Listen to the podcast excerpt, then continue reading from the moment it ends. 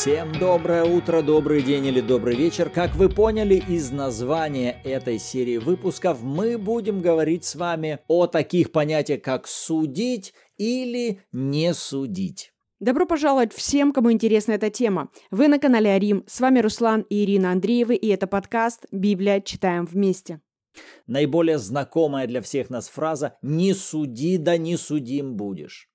И на самом деле в Писании мы с вами встречаем немало стихов, которые призывают нас не судить. Но тем не менее немало мест Писания призывают нас производить суд. И у многих возникает путаница, так мне можно судить или нельзя? Мне позволено производить суд или мне запрещено? Что я могу себе позволить, а чему не должен позволять в себе подниматься? Об этом мы постараемся с вами поговорить в этой серии выпусков. Судить, где позволено, а где запрещено. И перед тем, как мы откроем Писание, давайте приготовим наше сердце в молитве. Отец, во имя Иисуса, мы нуждаемся в Тебе, чтобы Ты просветил глаза сердца нашего, чтобы мы видели все то, что Ты желаешь нам показывать. Да будут уши наши слышать то, что Ты будешь говорить нам, и да разумеет наше сердце все то, чему Ты сегодня будешь нас учить. Дух Святой, мы нуждаемся в Тебе, мы принимаем Твое служение во имя Иисуса. Аминь. Аминь. Итак, сегодня мы с вами обратимся как раз к тем противоречивым местам Писания, которые, с одной стороны, призывают нас не судить, а с другой стороны, призывают нас производить суд. И начнем мы со слов Иисуса «Нагорная проповедь Матфея, 7 глава». Прочтем с 1 по 5 стихи. Иисус говорит, «Не судите, да не судимы будете, Ибо каким судом судите, таким будете судимы. И какую мерою меряете, такую и вам будут мерить. И что ты смотришь на сучок в глазе брата твоего, а бревна в твоем глазе не чувствуешь? Или как скажешь брату твоему, дай, я выну сучок из глаза твоего, а вот в твоем глазе бревно? Лицемер, вынь прежде бревно из твоего глаза, и тогда увидишь, как вынуть сучок из глаза брата твоего. Итак, в первом же стихе мы с вами видим слова самого Иисуса «Не судите, да не судимы будете, ибо каким судом судите, таким будете судимы». И можно взять только этот один стих и сказать «все». Иисус сказал нам не судить, чтобы и мы не были судимы. Но тот же самый Иисус в Евангелии от Иоанна в 7 главе 24 стихе призывает и говорит «Не судите по наружности, но судите судом праведным». Ага, вот она, первая странность. Что же происходит? Иисус вроде бы говорит «не судите», но в то же самое время говорит «судите судом праведным». Напомню, сегодня мы не будем детально разбирать эти места Писания. Сейчас мы с вами как раз отправились в это путешествие, чтобы увидеть наличие существующих, казалось бы, противоречий в Писании.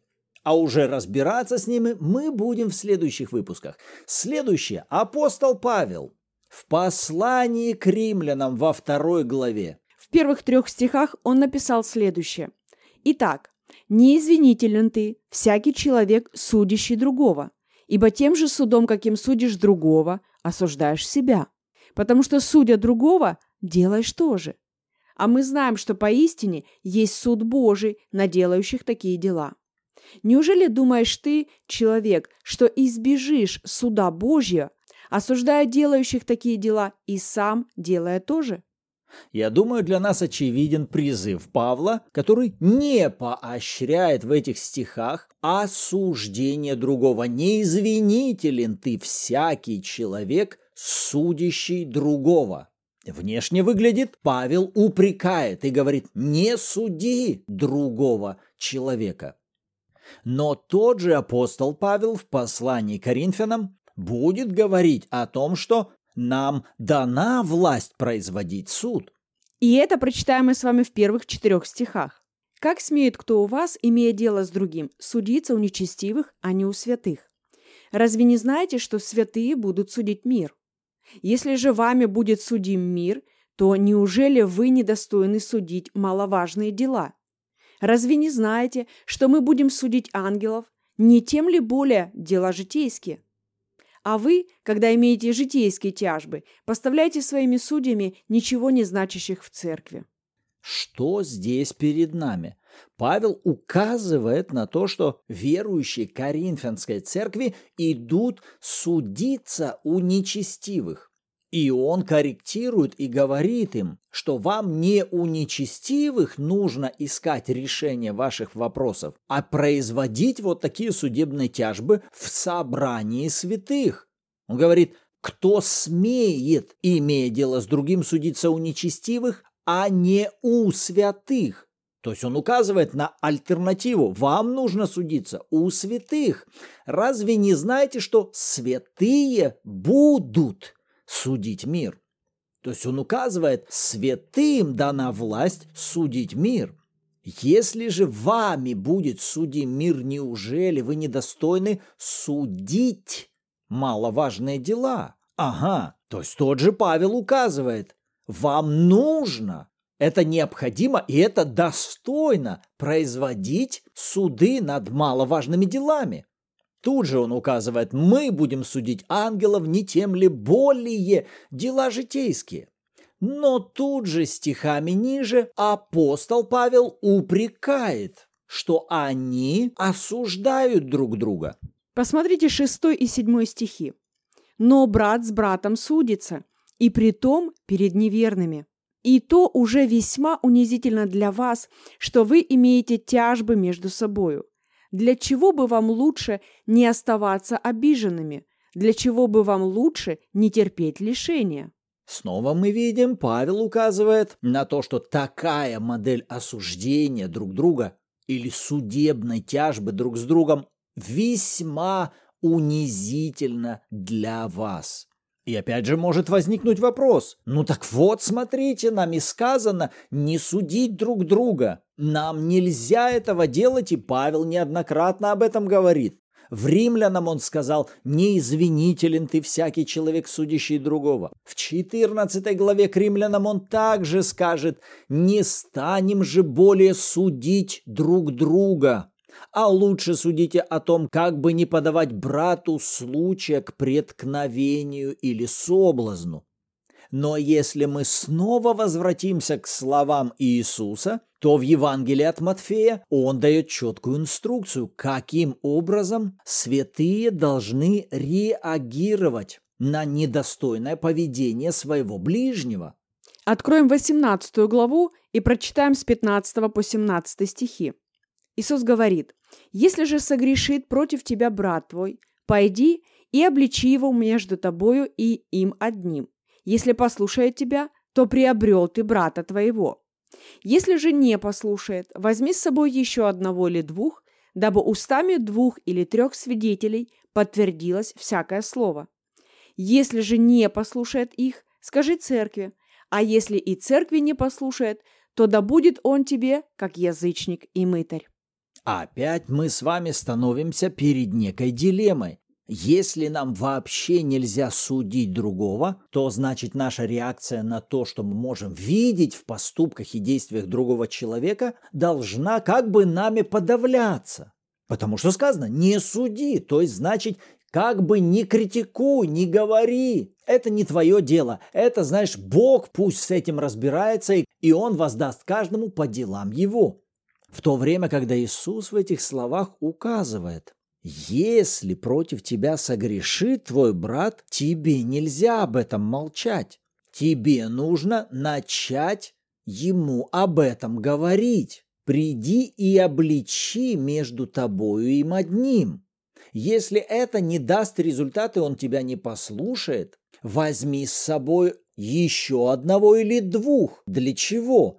для того, чтобы указать ему на его беззаконие и на неправильное поведение. Если же и этих двух или трех не послушает, тогда скажи всему собранию церкви. Для чего? для того, чтобы этот человек мог прийти к осознанию своего греха. То есть цель вот этих наставлений помочь человеку увидеть его опасное мировоззрение, его опасное решение, которое он принимает. То есть Иисус призывает, наставляйте, говорите такому человеку, обличайте такого человека. С какой целью? Обратить его. А если он не будет никого слушать, то тогда да будет он тебе как язычник и мытарь. Достаточно серьезная инструкция со стороны Иисуса, которая указывает на практику того, чтобы мы могли производить все-таки суд. И последнее местописание, к которому мы обратимся, опять же говорит нам о том, чтобы мы не судили. И говорит нам об этом все тот же апостол Павел в послании к Коринфянам. Четвертая глава с третьего стиха. «Для меня очень мало значит, как судите обо мне вы или как судят другие люди? Я и сам не сужу о себе. Ибо хотя я ничего не знаю за собою, но тем не оправдываюсь, судья же мне Господь. Посему не судите никак прежде времени, пока не придет Господь, который и осветит скрытое во мраке и обнаружит сердечные намерения, и тогда каждому будет похвала от Бога. Опять же, здесь Павел говорит о какой-то разновидности суда, который он и сам над собой не производит, я и сам о себе не сужу, и всевозможную критику, которая звучит в его адрес, для меня мало значить, как судите обо мне вы или как судят другие. В результате в пятом стихе он указывает «Судья же мне Господь» продолжая призыв «Не судите никак прежде времени, пока не придет Господь». Но тот же апостол Павел в том же послании Коринфянам в 11 главе, говоря о том, каким образом принимать вечерю Господню, указывает и даже обязывает святых производить некий суд над самими собою. Вот как он говорит об этом с 27 стиха. Посему, кто будет есть хлеб сей или пить чашу Господню недостойно, виновен будет против тела и крови Господней. Да испытывает же себя человек, и таким образом пусть ест от хлеба сего и пьет из чаши сей. Ибо кто ест и пьет недостойно, тот ест и пьет осуждение себе, не рассуждая о теле Господнем. Оттого многие из вас немощны и больны, и немало умирает. Ибо если бы мы судили сами себя, то не были бы судимы. Будучи же судимы, наказываемся от Господа, чтобы не быть осужденными с миром. Ну вот, как же понять этого апостола Павла? То он говорит, я не сужу сам себя, и мне все равно, как судят обо мне другие – и тут он в 31-м говорит, что вам нужно обязательно судить самих себя. Потому что если вы этого не будете делать и при этом будете принимать вечерю Господню, это для вас опасно. 29 стих, тогда вы будете есть и пить осуждение себе, не рассуждая теле Господнем. Ибо если бы мы судили сами себя, то не были бы судимы. Итак, что нам нужно было вынести из всех этих перечитанных нами мест Писания?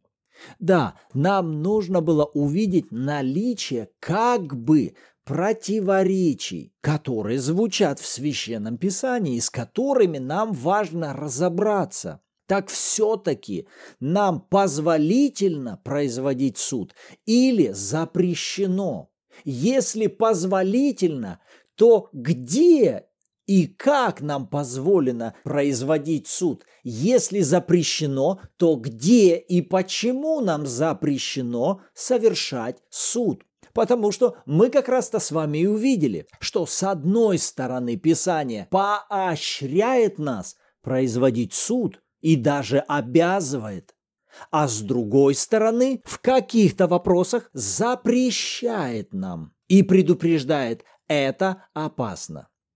Так вот, как раз во всех наших последующих выпусках мы и постараемся с вами разобраться и сделать это максимально ясным, где нам позволительно судить, а где нет. Так что добро пожаловать вместе с нами изучать эту тему. Подписывайтесь, чтобы не пропустить свежие выпуски. И, кстати, в наших соцсетях мы обязательно продолжаем рассматривать эти вопросы, эти пункты. Тоже вы можете подписаться, либо же в чат Bible в Телеграме, где мы еще и обсуждаем это в онлайн-эфире каждую субботу в 14.00 по киевскому времени где вы сможете послушать откровения других участников и при желании поделиться своими.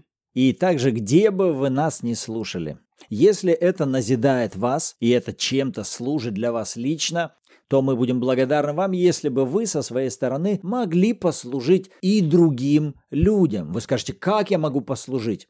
Если вы поставите палец вверх или напишите какой-то свой комментарий Делая это, вы оказываете влияние на алгоритм той социальной сети, в которой вы это прослушиваете. Если это YouTube, и вы ставите, что вам нравится, YouTube поднимает этот подкаст в рейтингах, и его могут увидеть и услышать другие люди.